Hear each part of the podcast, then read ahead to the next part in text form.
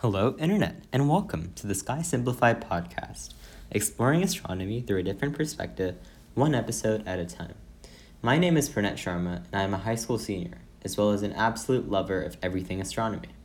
With me today, I have Dr. Hoby Wedler, co founder and CEO of the Hobies Collective. And today's episode is all about exploring astronomy through the eyes of organic chemistry. If this is your first time here, please make sure to subscribe to this podcast on Spotify, Apple Podcasts, Stitcher, or wherever you get your podcasts. And please rate us. The best thing you can do for this podcast is to share it around. So please let your family, friends, postman, neighbors, grocer, plumber, teacher, professor, anyone who you talk to know about this podcast. Now that we've gotten all of that out of the way, it's time to begin.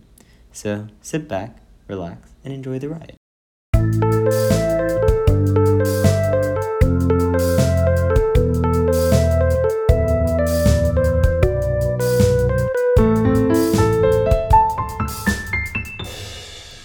Okay, let's get started onto today's topic exploring astronomy through the eyes of an organic chemist. Dr. Wedler, welcome to the show. We're glad to have you on.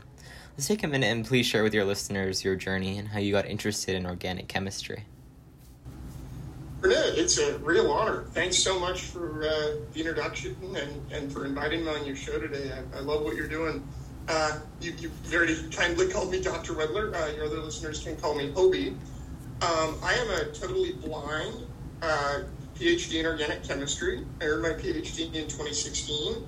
And I actually am an entrepreneur uh, currently, mostly focused in the food and beverage space uh, for my work right now. But I do a lot of science education for uh, kindergarten through 12th graders. I love helping college kids decide what they what career path they want to follow. And you know, once a chemist, always a chemist. So I think what we're going to do today is talk about um, how organic chemistry compares to astronomy. But uh, maybe in a future episode, we can we can talk about how other things I'm working on sort of compare to astronomy. Yes, exactly. So, yeah, in today's episode, I kind of want to focus on on that for now. But you're a very accomplished person, and there's so much that we can discuss. So I'm looking forward to, if, if you'd be willing, of course, to have you back for future episodes. So, so much. Yeah, of course. So kind of to discuss, you know, this, I have I have a sort of framework of questions, but of course this is a show that encourages discussion, open discussion about anything and everything. I, that's what I like the most about it. So I'll, I'll start us off with a question to get the ball rolling, and then we can start talking about it. So, kind of, what's your story, you know, regarding organic chemistry? You mentioned um, that you were blind. So, how did that kind of factor into getting into organic chemistry and getting interested by the science and studying it? Oh, no, it's a great question. Yeah, so, um, you know, being born blind, um, I had amazing parents who were just super engaging and really wanted to do, do the most for my career and me and just make life super exciting and, you know, tell, show me really to take, I take responsibility for myself and my actions. This is my life to live and, you know, my brother and I, my brother sided, we were treated the same way. And, you know, they had super high expectations of us, which I think is such a blessing and something that I always thank them for. And they expected us to have super high expectations of them. So the, the, you know, playing field was set and it all just sort of made sense and worked out. And, um, you know, we were, we, our lives were our lives and we took responsibility for them. And what I found that I really fell in love with in high school was regular chemistry. I had a great high school chemistry instructor. And I've always had a passion for teaching or explaining things, even from a very young age. I love taking a, a, topic or something and, and being able to explain it to people in a way that makes sense and that they can connect with and, and think through on their own. So that's always been something that uh, that has been important to me as I uh, go through my life and live my life is explaining things to people in a way that makes sense to them uh, that they can they can totally connect with. And when i say at the heart of a teacher i don't mean i like to you know oh this i'm going to stand up here and be the professor and tell you everything that you don't know and have it be that way. I just want to get people excited about things maybe they didn't know they were excited about before. So i had a high school chemistry teacher who did that for me and i thought you know wouldn't it be fun to do this for other students as well? So when i took organic chemistry for the first time, I realized that, you know, the way that I think about organic chemistry and study it is the same way that I think about traveling as a, as a blind person through space. So we can talk a little bit about that later, but I think that that is what allowed me to understand that really I had a cool advantage when it came to thinking spatially and understanding how atoms like to fit together to form molecules. And I think that really ties together with, with sort of how astronomy works. That's very, very cool. And I know that, you know, we've, we've discussed this earlier for listeners, um, but you were also interested in astronomy, I think, earlier. So what, what kind of drove that interest? Was it similar to this in which, you know, visualization isn't necessarily like super easy and like, you know, being visually impaired almost gave you an advantage in the visualization aspect of it? You know, I think my interest in astronomy and astrophysics just came from a, a very young age of, of thinking about, you know, gazing. We would take uh, boat trips uh, one week a year with my with my dad's side of the family on a on a lake in Utah called Lake Powell. And that lake is really special because it really doesn't have much light pollution. You're out in the desert, and we would sleep on the on the top deck of, of this houseboat and just gaze at the sky. And people would describe what they saw to me. And that early on just made me think, wow, there is so much out there. I've got to understand this. I, I just thought, wow, there is so much out there in the world that I want to understand and need to understand. And uh, that just just led me to really get excited about what the heck is out there. Right. I started thinking about in my mind, you know, our mind doesn't have to care about how big or small something is. Visualization is visualization. And, you know, I, I did start to think about, wow, I, I, didn't have any sort of notion of how just how far apart things were or how small we are here on Earth. But I did have a notion that when I think about, when I lay in bed and think about, you know, routes that I'll travel the next day, from my house to the bus stop and kind of go through the route in my mind or from the bus stop to wherever I'm working. Yeah. Or, you know, from my house to the grocery store or whatever. I do this periodically just to keep my my travel skills alive, you know, and, yeah. and working well is to to think through routes virtually. And I realized I can think about where the sun is in respect to the earth. And this is all at a pretty young age. Yeah. Where we are with respect to the other stars that we're seeing and it created this notion long before I realized it was the same sort of similar logic that was true for organic chemistry. I realized this is this is really amazing. This is really something that uh, that I can think through. Yeah, exactly, and that's essentially you know early astronomers. That's that's all they did. Um, we didn't really have any of the technology that we have today to really look really deep into space. So a lot of early astronomy was just looking at relative motion and just you know as you mm-hmm. mentioned seeing if if I can plot out how I'm traveling on Earth, how would that compare to traveling in the universe? Yeah, and I guess astronomers, um, you know, a few hundred years ago would do that. Yes, precisely. Um, wow. One thing that I really, you know, looking back to the past, the reason that you know geocentric theories of the solar system existed, you know, just just that theory that the everything revolves around the Earth, was because astronomers believed or at least in, in the very early times, by the time you know we reached around the Enlightenment, honestly, as early as the 1400s, Copernicus was starting to uh, kind of defraud that particular school of thought. But very very early, um, Ptolemy was a very big kind of proponent of, of this theory. It was just this idea of relative motion, and and I think that's kind of crazy. You know how how far we've come from thinking like that to being able to view it in a way that we realize that relatively we're the people who are moving around the sun, even though it looks like the sun is moving around totally. us. Yeah. Totally, and it's easy to feel like you know the world is flat around us yeah. because yes, it feels flat, and until that you too. go up above and look at it, you, you don't realize necessarily that it's round. And you know, a super similar thing is true with organic chemistry. We can't see atoms, right? right. That's the really crazy thing. We have microscopes now. Well, uh, large um, you know, atomic lasers and devices, absorption devices and things like this in order to in order to see atoms, some really high power electron microscopes, um, you know, to kind of see atoms and see how they fit together to form molecules. But it's still insanely hard to do because they're so tiny. For sure. Everything is in our mind. So, you know, our view of of how carbon atoms connected to form molecules or how carbons and hydrogens and oxygens and nitrogens connected to form molecules, organic molecules or halides or whatever the case, sulfurs or whatever the case may be, you know, we didn't understand that. And it's just been in the past hundred or so years that we've understood concepts like hybridization and, uh, you know, how atoms bond. And then that's all led us to really understand um, molecules and, and bonded groups of atoms better. But anyone who says they really understand, they have a full understanding of bonding and molecular structure, I think, you know, is, is probably not necessarily right because we're always learning more and we're always discovering more. So that that sense of fascination and discovery is at the core of, of what's happening in organic chemistry. And just when we think we understand something really well, we realize maybe something's a little bit different. And that's why I like to say we're never proving anything with chemistry. We're just we're just furthering our hypotheses and providing more theory to why they're probably correct.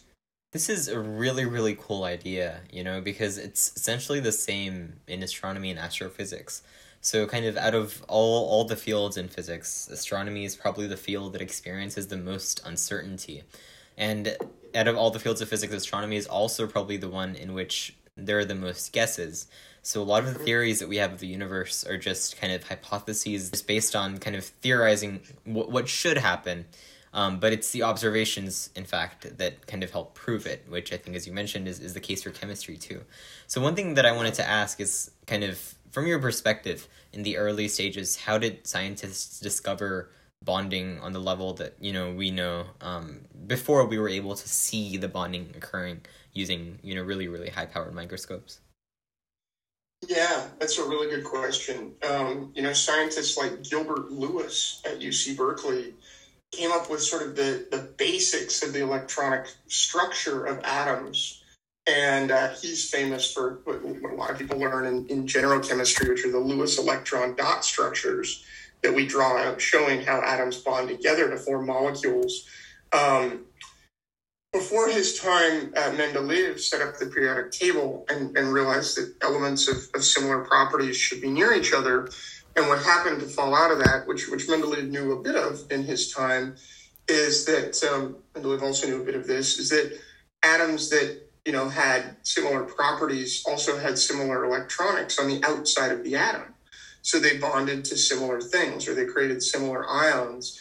And that's how we started to look at okay, wait, one thing can come together with another thing and form an actual bond where they're sharing two electrons between these two nuclei. And we we got to know a lot about atomic structure and, and these sorts of things using uh, old experiments like uh, Ernest Rutherford did the gold foil experiment, where he would you know smash particles into very thin foils of gold and see some of them get repelled when they would hit the nuclei. So we had a good sense of atomic, a fairly good sense of atomic structure.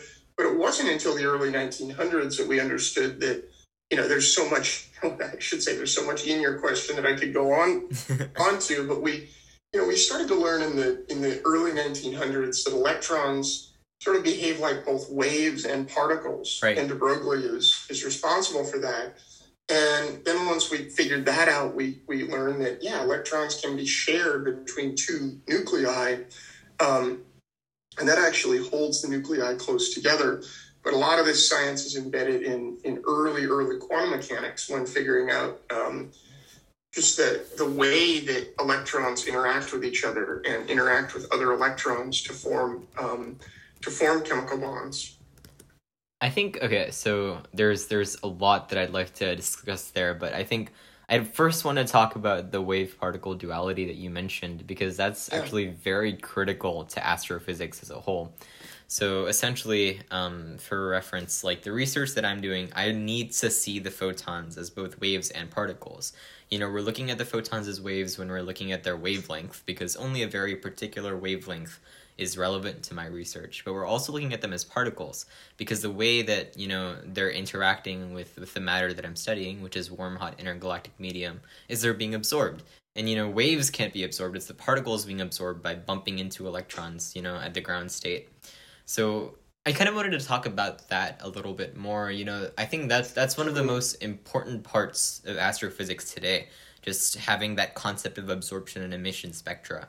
And spectra, incidentally, well, are what got me into um, astronomy in the first place. So, kind of, could you talk a little bit about how that developed and how scientists realized, from a chemistry perspective, what was happening when spectra were being produced? Oh man, that's a fascinating question. Yeah, you know, a really good way to see what to tell what something is when you can't see the atom is to energize electrons in that thing right. and then watch them come back down to the ground state. So the ground state is like the zero energy state right? Everything's yes. hanging out, everything's totally comfortable. The minute you zap it with energy, whether that energy is a wave or a particle, I guess depends, but they're one and the same. We've we've just discovered and talked about. You excite electrons, and this can be in an organic molecule or in just in a single atom. And when we excite electrons, they don't stay excited forever. They have to go back. They want to go back down to the ground state. They're lazy. You know, they're kind of like people. They're lazy. They don't necessarily want to get up in the morning, right? So yeah. you excite them, you get them going, you get them moving, and then they have to immediately drop back down to the ground state where they um, you know, where they where they settle down. And in order to do that, they release energy. So right. you can see about how much energy they release by looking at what color, if it's in the visible spectrum, the light is. Yes. Or what frequency it is, if it's not in the visible spectrum, using any number of instruments, whether it's infrared or heat or ultraviolet, which is higher frequency than visible. And we can basically understand a lot of what something is by by absorbing light into it and then letting that light emit and and observing what happens. And that's another another aspect that I'd like to share as a totally blind organic chemist is that you know so much of the electromagnetic spectrum that we work with is non-visible. Yes. We think of chemistry sometimes as a visible science, as a visual science, but number one, nobody can really see atoms, and number two, electromagnetic spectrum is vast. In order to see what one thing is versus another, uh, the vast majority of the electromagnetic radiation that's coming off of systems is not visible. So we have to use other instruments to pick it up. Right. For instance, one technique that I use a lot that's actually totally linked into astronomy that we, I used when I studied organic chemistry is nuclear magnetic resonance or NMR. Right. And that's where you're actually not looking at the electrons, but rather you're looking at the nuclei of atoms and spinning them around using very, well, relatively low frequency radio waves. Right. right? And then looking at how those radio waves are emitted tells us a ton about what about how the, the different nuclei are connected and bonded to one another. Maybe maybe we can think about how that sort of idea, it's the same thing. It's you, you look at absorb you, you get something to absorb a light and then you can't see what it absorbs, but you can easily detect what the system emits. Sure. So I think that's totally connected to both chemistry, organic chemistry, and astronomy. For sure. Because again, Pranet, you can't look at a flask of something that you just made in organic chemistry, yeah. some novel organic molecule that you're spending a lot of time making, and look right at it with a naked eye and say, "Yep, that's my four chloro, you know, toluene." You can't do that. Yeah. You need other techniques to see it, and it's very similar to astronomy. Yes. And that's actually like something that I wanted to touch up on. You know, like astronomy, again, similar to chemistry, people think that it's a visual science but so much astronomy research is done in wavelengths that aren't visual. You know, a lot of early astronomy, of course, was done in visual wavelengths. But the, the, but the field has kind of expanded so much from there. Like, for example, the research that I'm doing is kind of a combination of both X ray and radio astronomy, both of which are wavelengths that human eyes can't perceive. And kind of, I was really, really fascinated by, you know, what you're saying about in organic chemistry, in order to figure out what a compound is, you use kind of a form of spectroscopy. Because that, incidentally, is how astronomers find out the atmospheres of exoplanets. You know, if you're if you're trying to see, you know, you may see on the news a headline, "Oh, planet Kepler one b or something has has been you know discovered to be the most Earth-like planet." So the question obviously is like, how how was that done? And the answer is spectroscopy. You know, they would look at the light from the star of that particular star system passing through the atmosphere of the planet, and then they would do their analysis on that light, and then they would be able to tell what the elemental composition of that atmosphere is in order to tell whether it sustains life or not. So I think this connection is just so crazy because just like those compounds that you're making in a lab, you can't be looking at a planet and just be thinking, yes, I can clearly tell what the atmosphere of this planet is made of. You need to look at the light passing through it. And spectroscopy is such a powerful tool for all chemists and, and physicists, honestly, who, who study subatomic particles. You know, we need ways to see these things. We need ways to look at them so that, and, and just like astronomy, the early days of chemistry were you put a certain salt of a, of a metal, you know, in a flame and you see a certain color released and you say, whoa, why is it releasing that color? Right. You figure out that that color, say it's blue or uh, green light that's being emitted, that color is the electrons, you know, settling back down to the ground state. So we know then we have a huge data point because we know how much energy they absorbed because we know how much energy they released. And that's exactly. that's really powerful because we can take that back with us and figure out, you know, okay, this is the reason for why this much energy was absorbed. And, it was really experimental studies like that that drove the beginning of, of quantum mechanics, you know, yeah, that, that made that all come to life. For sure. So for sure. I think that's really interesting. And, you know, chemistry is, we say it's the, it's the science of everything because it's, you know, we eat it, we drink it, we breathe it, but really we wouldn't have chemistry if it wasn't for the universe forming and exactly. it wasn't for astronomers. So, well, if it wasn't for astronomy, so what I kind of like to think about, and I'm sorry to sort of divert the conversation a little uh, bit, is no, how no, you're fine. We, you know, we work with carbon, right? That's organic chemistry, but we also work with hydrogen and oxygen and nitrogen and sulfur and all sorts of bromine, chlorine, fluorine, all sorts of atom types, and um, relatively few compared to inorganic chemists, by the way. and what's crazy is that those atoms, those very atoms that we work with, every single one of them had to be formed in, in a star, in a dying yes. star, right? Maybe you yes. can tell us a little bit about that because I want personally organic chemistry students and or you know chemists of any kind alike. Next time you're in the lab working with something, or heck, next time you take a sip of water, think about the fact that the atoms that formed that water had to have been made in a star. Yes. Oh my goodness, I am so glad that you brought this up. So essentially, you know, the lightest elements in the universe, let's say up to boron, were formed very, very early in the universe during a period called Big Bang nucleosynthesis. So, um, listeners, I'm not sure if y'all are familiar with the concept of fusion, but essentially, nuclear fusion occurs when elements of, or lighter elements essentially combine to form heavier elements, releasing tremendous amounts of energy in the process. So, fusion most typically occurs in the universe naturally in stars, when you have that's kind of what, what fuels a star. You have so much energy and, and pressure from all the mass of a star that it ends up smashing these atoms together and releasing all kinds of energy. But in the very early universe, these lightest elements were fused just by the, the pressure of the universe itself because of its size and because of the limited kind of amount of, of matter that was within it. So it was enough for the universe to essentially start synthesizing its own elements. Then, when the universe started to inflate even more, certain clumps of it form together and form what we know as stars, again, doing the same process of smashing elements together. So most stars on what we call the main sequence in astronomy, the star or the sun, for example, is on the main sequence right now. Um, main sequence stars work by fusing hydrogen into helium. So essentially, when a main sequence star is going to near the end of its life, it's going to fuse. It's going to run out of hydrogen in its core to fuse and eventually it's going to start fusing the heliums together because the pressure is too much to kind of let these helium atoms be drifting about on their own. And the heliums will fuel into um, lithium, which will fuel into beryllium, which will fuel into boron, into carbon. And then most stars the size of our sun would stop at oxygen. But stars that are immensely huge, let's say a thousand or a million times bigger than the sun, they would keep going and they would keep fusing elements until we reach iron. So iron is the heaviest element that can be fused within the core of a dying star.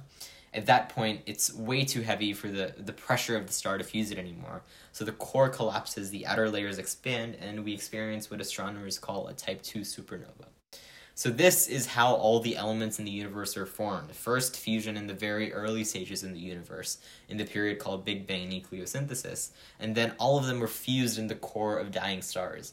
So there is a quote by Dr. Neil deGrasse Tyson, and that states, you know, the, the summary of that quote is that all of us, every single one of us, and all the things that we interact with, they're all stardust.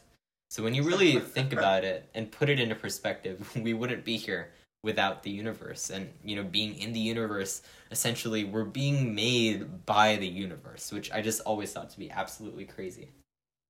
I have a question for you on that. Go for it. Uh, is, is it true that all the hydrogen and helium that will ever be made were made in that that very beginning time of the universe? Yes, yes. So I'm sure um, listeners, one of the most you know most important equations, or probably one of the most famous equations in the in the world, is Einstein's E is equal to mc squared, which relates energy and mass. So, a concept that most listeners should be familiar with is conservation of energy. This is a concept at the cornerstone of physics. Um, physics would not exist essentially without conservation of energy. And by relating energy and mass, Einstein was essentially able to bring conservation of energy into mass. Therefore, we state that there is conservation of mass in closed systems as well. So, if we visualize the universe as a closed system, all the mass that was created at the beginning of the universe is just being transformed. No new mass is being created. So as a result, all the hydrogen and helium that was created at the beginning of the universe, that's all that we have.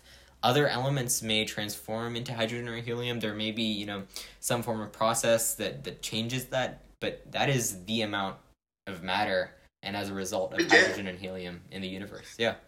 And, and, the reason I think that's so interesting is because in chemistry, and we're talking a little bit about general chemistry and not delving deeply, deeply into organic chemistry here, but in all chemistry, we talk about the law of conservation of mass. Mm-hmm. You know, if you run a chemical reaction and you weigh out all your reagents perfectly, yeah, you should have the same exact mass of reagents at the beginning as as you do at the end. Exactly. Yeah. Oftentimes we'll do this with students and they'll say, "But you know, my my reaction flask is lighter now that the reaction has occurred." And that can be true. And oftentimes that's true because you evolved a gas, exactly, right? That yeah. gas just went into the atmosphere, it didn't go yeah. away. Exactly. It was, yeah. yeah. So there's a law of conservation of energy and a law of conservation of mass that totally apply and really interconnect physics and chemistry, which ultimately leads us right back to the universe where we are considered, I suppose, to be a closed system where we have a certain amount of energy and a certain amount of mass. And it's interesting, isn't it, to think that like we're not going to ever run out theoretically. We're not going to mm-hmm. run out of hydrogen, but no, like yeah. The reason that is, is because a lot of the hydrogen and helium that forms into other elements is by the process called nuclear fission reconverted back into hydrogen. Precisely. Would you say that's true? Yes, yes. The universe is a very mysterious place, and I know that's kind of a strange statement to make, but the universe, you know, there were there were various theories kind of defining how the universe worked. Um, in in the early kind of years, some scientists thought the universe was infinite, you know, but that wouldn't necessarily make sense because if you have an infinite universe, you have infinite amount of things within the universe, and that means you have infinite gravity, which means the universe should collapse upon itself. And because I'm here talking to you, we know that that isn't the case. Um, the other alternative was that we have a closed universe, a finite size, like a finitely sized universe. But the issue with having a finitely sized universe is that you don't have any force counteracting gravity, and everything starts to fall in upon itself. So it's kind of a similar situation, but instead of having infinite gravity, you just don't have anything repelling gravity. But in the universe that we look at today, it's an expanding universe. So the universe is not infinite by any means, it is finite but it is changing. It is getting larger and larger and larger. And there are plenty of theories about how the universe will die as well as as a result of this expansion. But as a result of this, there's there's no new stuff, you know, being created in an infinite universe. When you have an infinite amount of anything, infinite like infinity is such a weird concept to conceptualize. Like humans cannot perceive infinity to, to be how, how large it really is.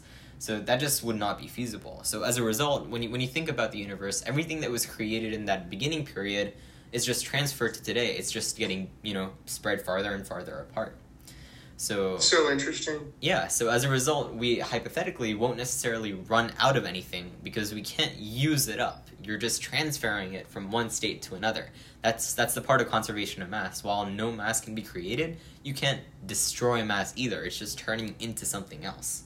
So and that's what's so bizarre to me is that we're just expanding the universe in terms of space, right. but we're not creating more mass or energy. Exactly. We're just using what we what was created for us. Exactly. Yeah. I want to I want to quickly talk about a couple of concepts, Brenna, if you don't mind, that are just super important to me. You know, I, I mentioned a little it. bit earlier on that as an organic chemist, I feel that I have an advantage, really, as compared to most chemists, because I um, you know, I, I think of, not compared to most chemists, I'm, I'm certainly a lot, not as good at at many things, but in terms of in the very specific area of visuals, visualization and spatializing things, I really do think about things in my mind. And I was lucky enough to study under Dean Tantillo, Professor Dean Tantillo at Davis, who studies computational organic chemistry. And we studied computational chemistry and understood, um, you know, really mechanism, tried to understand mechanisms, which reaction mechanisms, which are really explanations of why one why an electron goes from one place to another to turn one chemical compound into another. And we need our mind to visualize that. Right. A lot of scientific students draw them out. But I would navigate in my mind and basically do these mechanisms in my mind. And it was the same way that I would use my mind to visualize the route that I would take through my campus or town to get to my next destination. Sure. And I realized that there's no sense in making, you know, like in, in letting chemistry be any different than what I use to think about my surroundings as a blind person. I can't see anything. So I have no light perception. So everything is a visualization for me. And quite literally, you know, if I can think of in terms of meters and feet and understand my surroundings physically, uh, how how far is it to get to this local grocery store? It's about 0.4 miles, so about you know almost 2,000 feet. Right. Right. But if like, there's no reason we can't think about that same exact stuff, not the same thing, like how far is the store, but Right. but any sort of similar concept using angstroms and nanometers, which are 10 to the minus 10 and 10 to the minus 9 Sure. meters respectively. Yeah. And it's it's the same thing in astronomy. There's no reason we can't think way far out. Exactly. Yeah. larger. Yeah, it's you know like the the phrase is always the sky is the limit, but really that isn't Right. true because there's there's so much more more than just just the, the the roof above our heads, if you will, on on, on our planet. There's there's just literally a universe of possibility out there, which which I I always found absolutely insane. I find that incredible. I want to do a little comparison with you, okay, on on like sizes of things, and maybe you can help us understand size in the universe Yeah, a little for bit. it. Sure. So, like, let's just take an atom. We, we live on planet Earth, right? Yes. Where we feel like our planet is pretty big. Yes. And when we take a, a drink of water, we're bringing those H2O molecules into our mouths. Or when we cover something with aluminum foil, we're, we're using a sheet of aluminum atoms.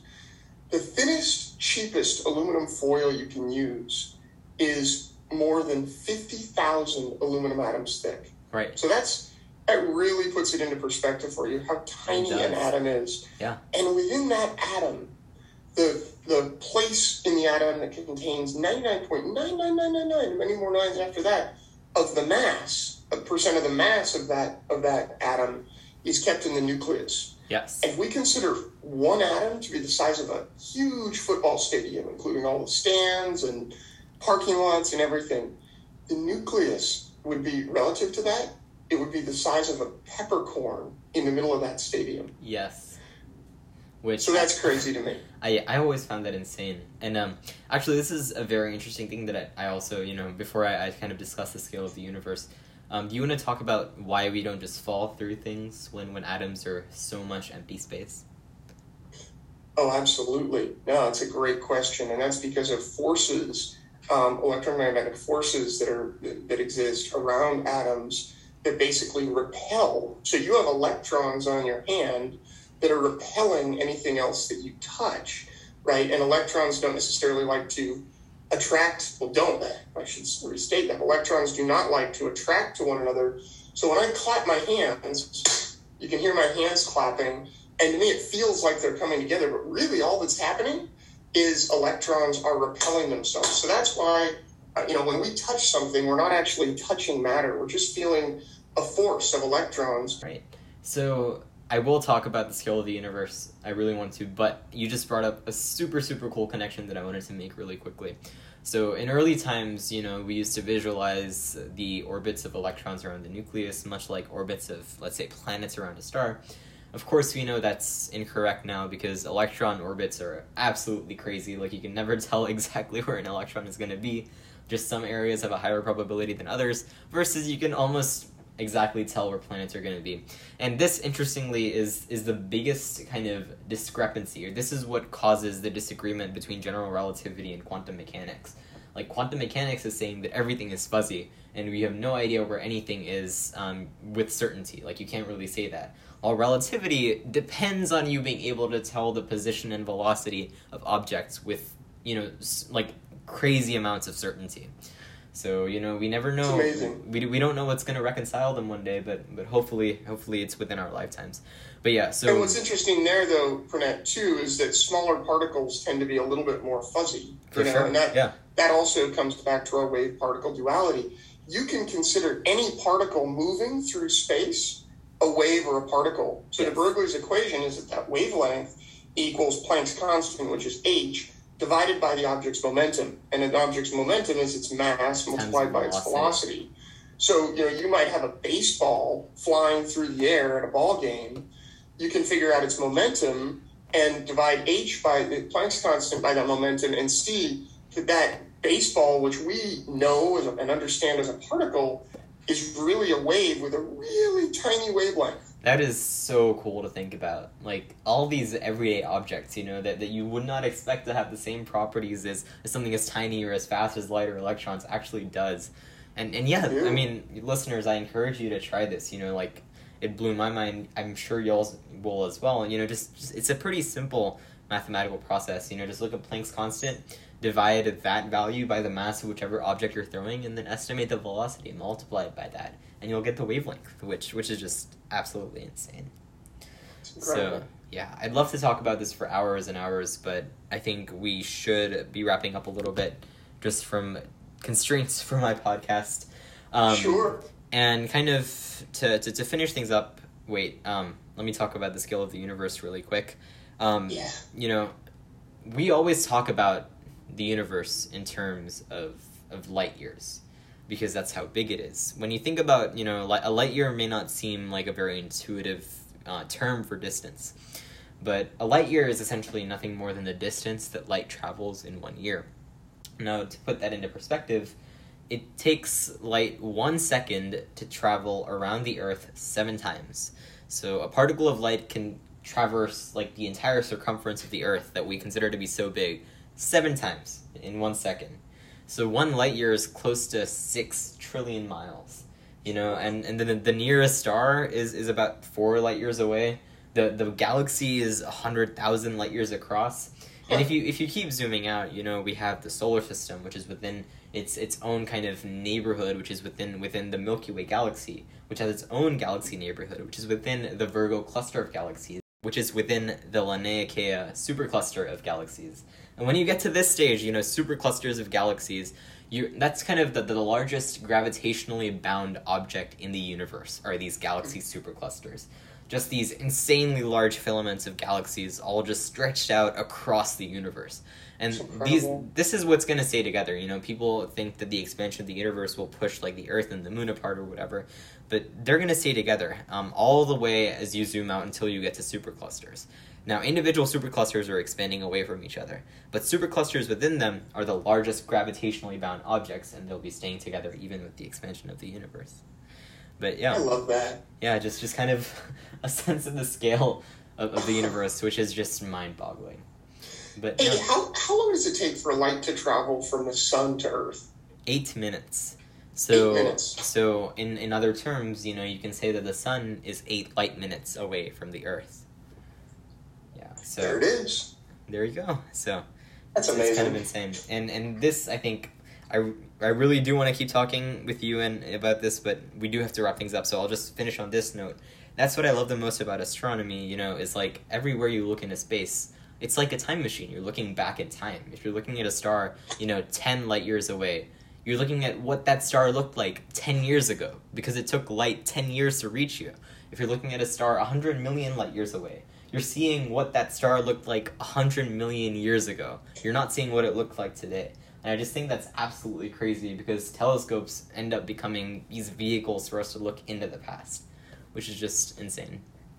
And organic chemistry allows us to look both in the past at certain things that were made by by Earth and by Mother Nature a long time ago for very practical reasons. Yeah. And into the future at what we can make yes. from what we learned from the past. Which is just which is just crazy, and that just shows you know the power of science. You know, like anybody who discredits it would just be just be wrong. Yeah. Um. Kind of to wrap things up, if there's like one thing that you wanted to share with like the students, the astronomers, the chemists who are listening, you know, just anybody out there, what's like what's one message that you want to share with with with our listeners? Keep your mindset super positive because that'll allow you to do whatever your heart and mind are set to. And there's just keep an open mind to all the possibilities that come your way and never stop learning. Never stop wanting to learn new information and think deeply and critically about what you learn because just like the universe is so large, uh, knowledge is vast and you'll never be able to learn everything. So just keep learning as much as you can. Thank you so much, Dr. Wedler, for coming on the show. I hope you listeners um, are a little bit more enlightened. I know I sure am. Is there uh, anything that you want to plug, like uh, social media or websites? Yeah, people want to reach out to me anytime. Don't be a stranger.